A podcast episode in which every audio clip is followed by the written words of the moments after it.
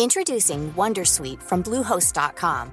Website creation is hard, but now with Bluehost, you can answer a few simple questions about your business and get a unique WordPress website or store right away.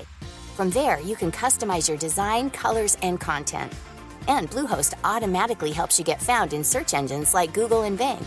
From step-by-step guidance to suggested plugins, Bluehost makes WordPress wonderful for everyone. Go to bluehost.com/wondersuite.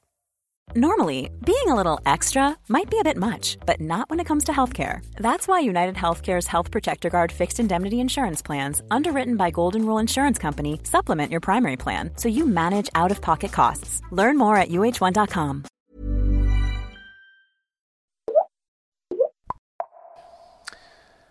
Nu sitter jag här med Niklas Egels Sandén. Du är docent i företagsekonomi vid eh, Handelshögskolan i Göteborg. Forskar om hållbarhet. Alltså, det upprättas hållbarhetspolicies, man skriver hållbarhetsrapporter och man anlitar hållbarhetskonsulter. Har det inte börjat gå inflation i det här begreppet hållbarhet?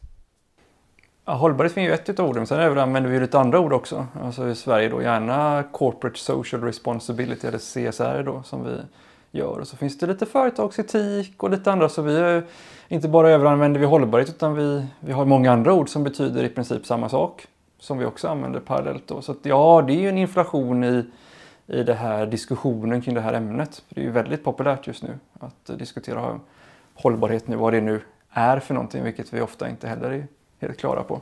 Precis, vad är hållbarhet för dig då som forskare? Ja, för mig som forskare så är det intressant då för att jag tror nästan att det är svårare som forskare kanske ibland än vad det är som, som företagsledare för att eh, när vi tittar på forskningen om hållbarhet, CSR eller vilket ord vi nu väljer att använda oss så här har vi kanske en, i alla fall en 10-12 som används ganska frekvent. Så om man går igenom forskningen, och tittar på dem så kan vi konstatera två saker. Det ena är väl att alla på ett sätt är överens. Det är miljö, det är socialt och det är ekonomi. Det vi brukar kalla för triple bottom line. Då. Väldigt mycket engelska termer i det här fältet. Och, eh, så det är någonstans alla överens med. Men så fort man ska ner i någon form av mer detaljdel av vad är det för miljöfrågor och vad är det för sociala frågor. Då, ja, då är vi oense. Du säger att det, det skiljer sig åt väldigt mycket från, från företag till företag. Finns det, någon, finns det några generella liksom, tendenser eller röda trådar? Är det en viss typ av företag som är duktigare än andra på att jobba med hållbarhet och, och varför är det så? Ja, alltså man kan säga att konsumentbolag brukar generellt lyftas fram som, som mer då ansvarstagande eller någonting. Då. Eh, vad nu då återigen, vad nu det exakt det där är för någonting då. Men för de ligger ofta nära, närmare konsumenter som kanske bryr sig. De ligger närmare de mediala debatterna som pågår om det. Alltså klädbolag kommer liksom aldrig undan den här typen av frågor. För det är hela tiden i media. Samma sak med elektronik och mat och sånt här som, som det konsekvent pratas om då. Så de har mer liksom strålkastarljuset på sig och det gör också att de Eh, Eh, har ofta kommit längre då. Så man kan säga att branscher som utsätts för någon form av aktivisttryck eh, generellt sett har kommit längre då. Alltså jag var själv i Kina för snart tio år sedan och besökte flera fabriker där svenska företag producerade varor. Eh, och då, för tio år sedan, var hållbarhet liksom ett begrepp och ett, ett, arbete, en fråga som, som befann sig ganska mycket ute i periferin för företagen. Men nu har det här eh, börjat förflyttas inåt i själva kärnan i företaget. Hur, hur, hur och varför har den förflyttningen skett? Jag skulle nog mena att det kanske är på väg in till kärnan. Jag skulle fortfarande säga att det ligger väldigt mycket i periferin. Jag tror att många akademiker skulle säga att det behövs flyttas in i kärnan. Alltså om vi ska få någon riktig effekt på det här så måste det in i kärnan. Och när vi säger kärnan så pratar vi om produktutveckling, vi pratar om försäljning, alltså in i det som företaget gör eh, med stora pengar. Eh, medan periferin då skulle kanske vara lite policies och lite kontroller och lite rapporter och lite sådana här. Eh, sponsra Gotia Cup och ge lite pengar till Operan. Alltså det, det, är fina grejer och det är inget fel på dem, de ska göras men det är inte det som företagen håller på med i huvudsak. Då.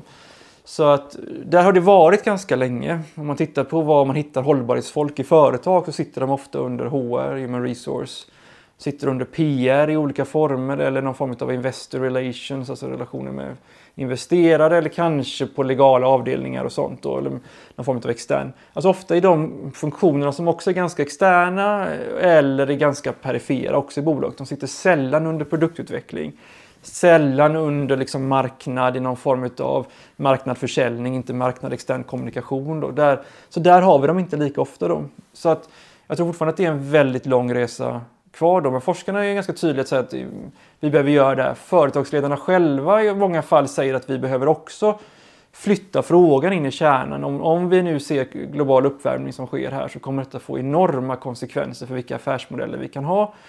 Om vi har de här typen av klyftorna i världen som vi har mellan rika och fattiga och hur detta fungerar och vi ska hantera den fattigdomsproblematiken globalt, och då måste det in i kärnan av produkterna då. Så jag tror att någonstans finns det mycket prat om kärnan. Det finns mycket prat om strategi och hållbarhet. Det är så strategiskt att jobba hållbarhet. Så. Men när man tittar på vad det blir så tycker jag fortfarande att det är väldigt, väldigt mycket periferi då. Om du tar din, ditt exempel i Kina då, du, du åker dit och tittar på leverantörerna då. Det är ungefär så att först så sourcar man, lägger man produktionen i Kina. Bra pris, bra kvalitet, ofta relativt bra kvalitet. Eh, vi lurar oss ibland och att de är dålig kvalitet, det är rätt bra kvalitet ofta.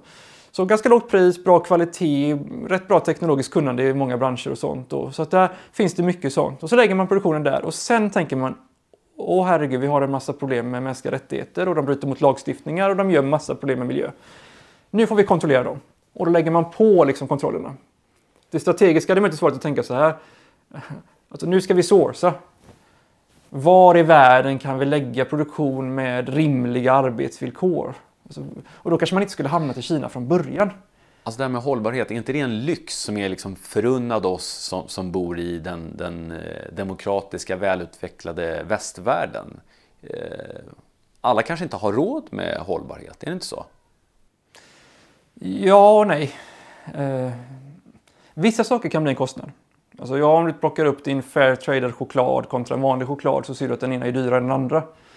Så där har du naturligtvis då en, en kostnad på det. Då. Vissa aktiviteter kring hållbarhet då, som man kanske inte alltid... Alltså de är så naturliga ibland, så när jag var utbildad företagsledare så...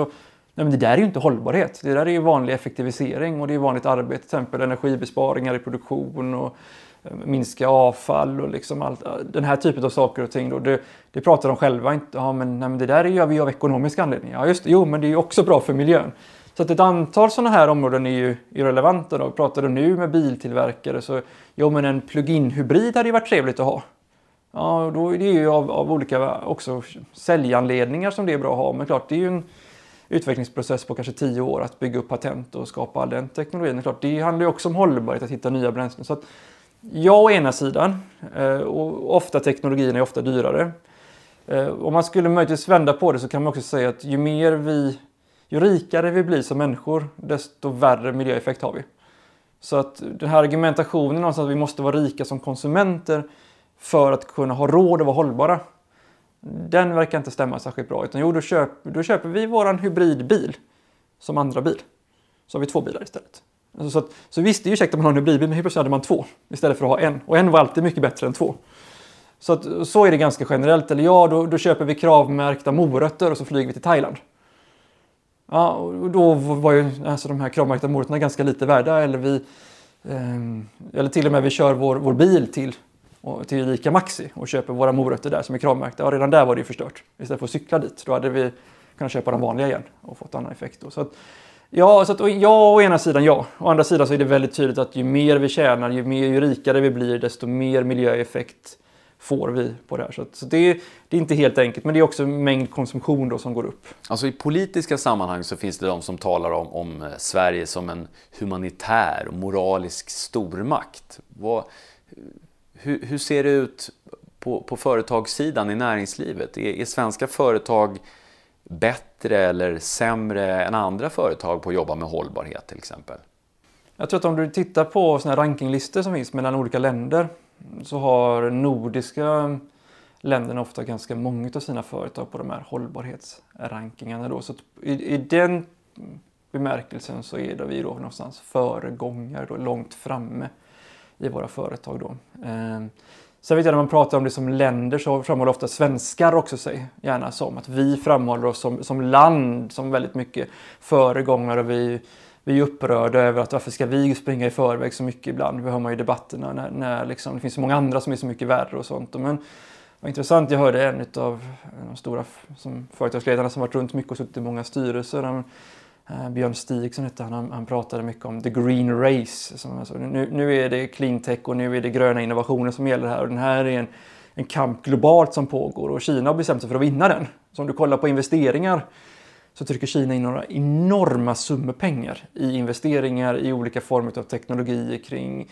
vind, eh, sol etc. som, som man investerar i här. Och Indierna är också med, fast de ska inte leda utan de ska köra billiga versioner utav det här, ligga precis efter och sen producera i, i volym och billigt istället då, koreaner och andra. Så att, var, varav Europa försökte han hävda då har, har hamnat efter då. Så jag, jag, tror att vi har legat väldigt bra till De svenska företagen ligger fortfarande väldigt bra till. Men risken är att vi sitter där på våra höga hästar och tycker att vi är så eh, lysande och alltid tror att alla ska komma och vilja fråga oss om alla miljöfrågor och sånt. Och jag tror att det där börjar ändra sig. Jag vet att svenska företag numera åker till Kina på studieresor för att lära sig om teknologiutveckling inom cleantech och annat. Så det, det börjar ändras istället för att de hela tiden ska komma till oss då. Så jag tror att vi, vi måste fatta att vi, nu går det fort.